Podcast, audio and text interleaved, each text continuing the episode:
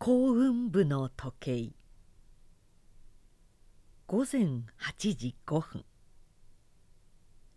農場の幸運部の農夫室は雪からの反射で白光がいっぱいでした。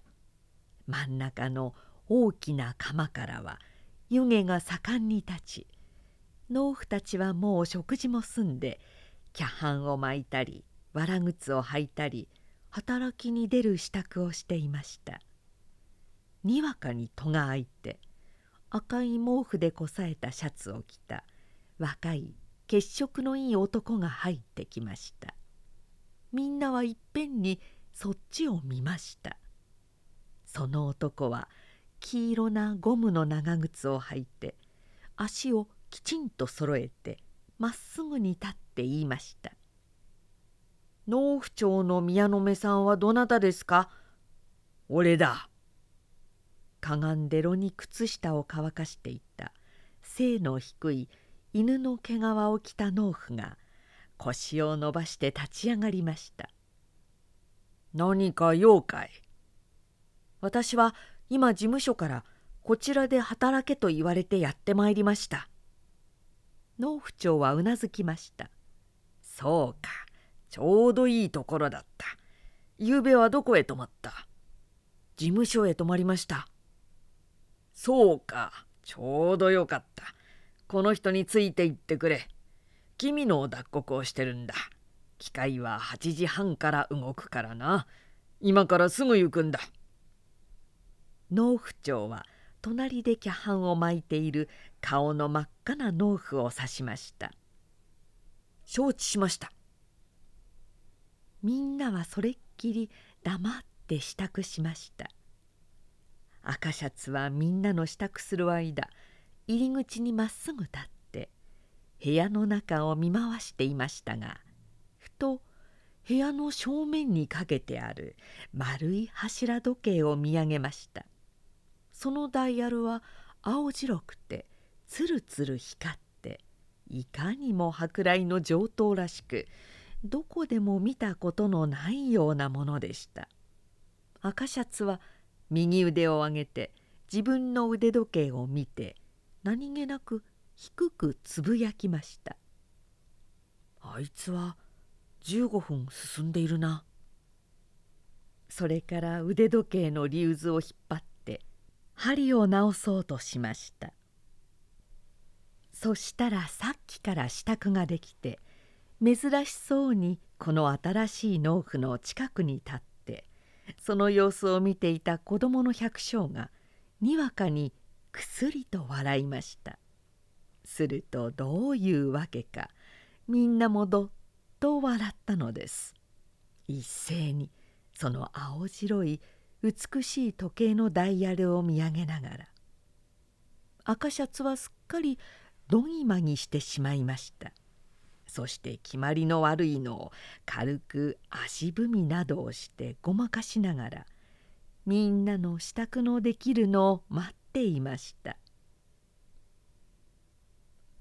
午前12時、ルルルルルルルルルルルルル。脱穀機は小屋やそこら中の雪、それから透き通った冷たい空気を震わせて回り続けました。小屋の天井に登った人たちは、機械の上の方からどんどん乾いたトウモロコシを放り込みました。それはたちまち機械の中できれいな黄色の穀粒と白い細長い芯とに分かれて、機械の両側に落ちてくるのでした。今朝来たばかりの赤シャツの農夫は、シャベルで落ちてくる穀粒をしゃくって向こうに投げ出していました。それはもう黄色の小山を作っていたのです。二人の農夫は次から次とせわしく落ちてくる芯を集めて、小屋の後ろの機関室に運びました。埃はいっぱいに立ち、昼近くの日光は4つの窓から4本の青い棒になって、小屋の中に落ちました。赤シャツの農夫はすっかり塵にまみれ、しきりに汗を拭きました。にわかにピタッとトウモロコシの粒の落ちてくるのが止まりました。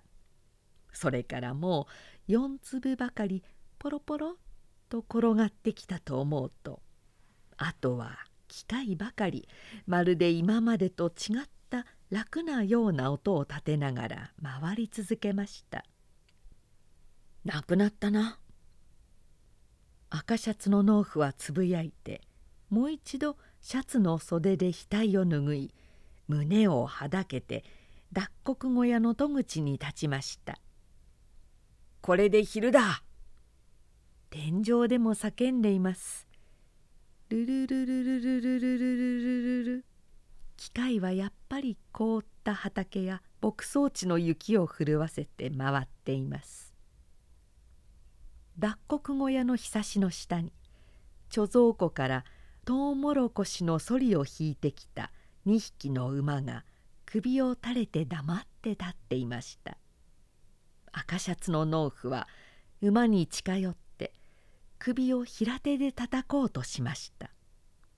その時、向こうの農夫室の後ろの雪の高みの上に立てられた高い柱の上の小さな鐘が前後に揺れ出し、音はカランカランカランカランと美しく雪を渡って行きました。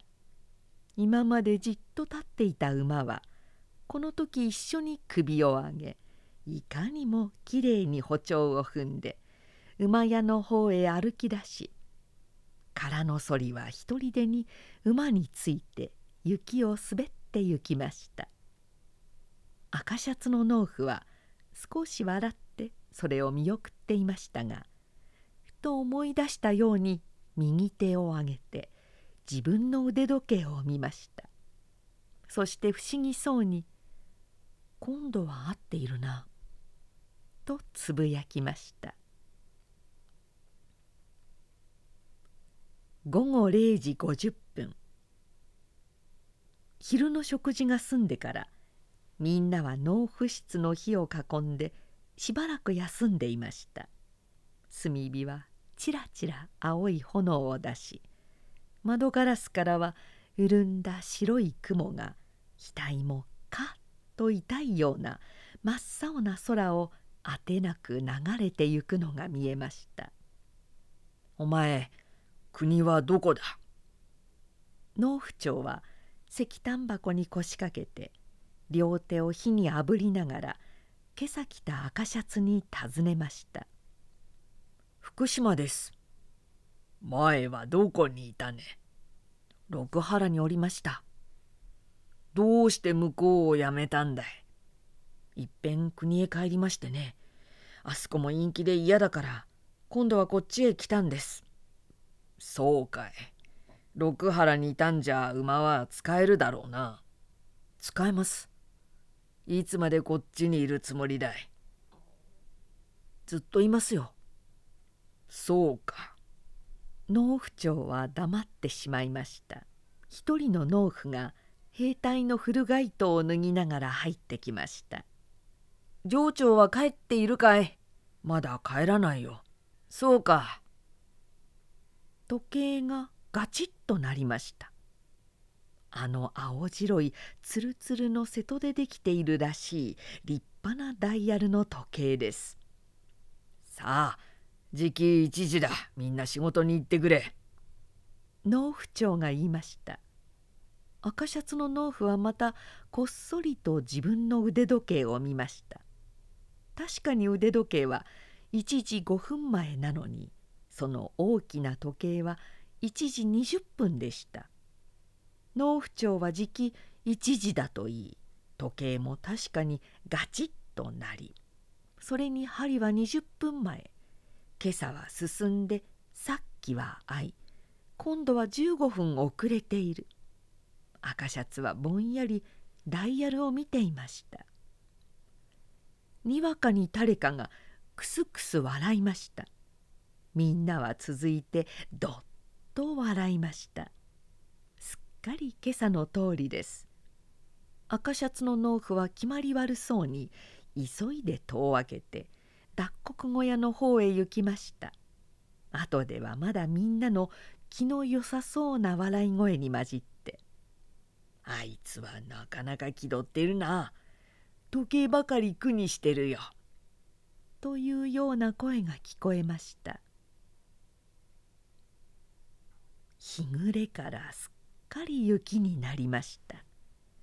外ではちらちらちらちら雪が降っています。農夫室には電灯が明るくつき、火は真っ赤に起こりました。赤シャツの農夫は炉のそばの土間に煙幕の藁を一束敷いて、その上に足を投げ出して座り、小さな手帳に何か書き込んでいました。みんなは本部へ行ったり、停車場まで酒を飲みに行ったりして、部屋にはただ4人だけでした。1月10日トウモロコシ脱穀と赤シャツは手帳に書きました。今夜積もるぞ、一尺は積もるな、大尺の湯で熊また取れたってな、そうか、今年は2匹目だな。その時です。あの青白い美しい柱時計がガンガンガンガン6時を打ちました。藁の上の若い農夫はぎょっとしました。そして急いで自分の腕時計を調べて、それからまるで食い込むように向こうの怪しい時計を見つめました。腕時計も6時、柱時計の音も6時なのに、その針は5時45分です。今度は遅れたのです。さっき仕事を終わって帰った時は10分進んでいました。さあ今だ。赤シャツの農夫は黙って針をにらみつけました。2人の炉端の百姓たちはそれを見てまた面白そうに笑ったのです。さあその時です。今まで5時50分を指していた長い針が、にわかに稲妻のように飛んで、いっぺんに6時15分のところまで来てピタッと止まりました。なんだこの時計、針のネジが緩んでるんだ。赤シャツの農夫は大声で叫んで立ち上がりました。みんなももう一度笑いました。赤シャツの農夫は窓縁に登って時計の蓋を開き、針をガタガタ動かしてみてから、盤に書いてある小さな字を読みました。この時計上等だな、パリ製だ、針が緩んだんだ。農夫は針の上のネジを回しました。修繕したのかなあ、時計屋にいたな、炉のそばの年取った農夫が言いました。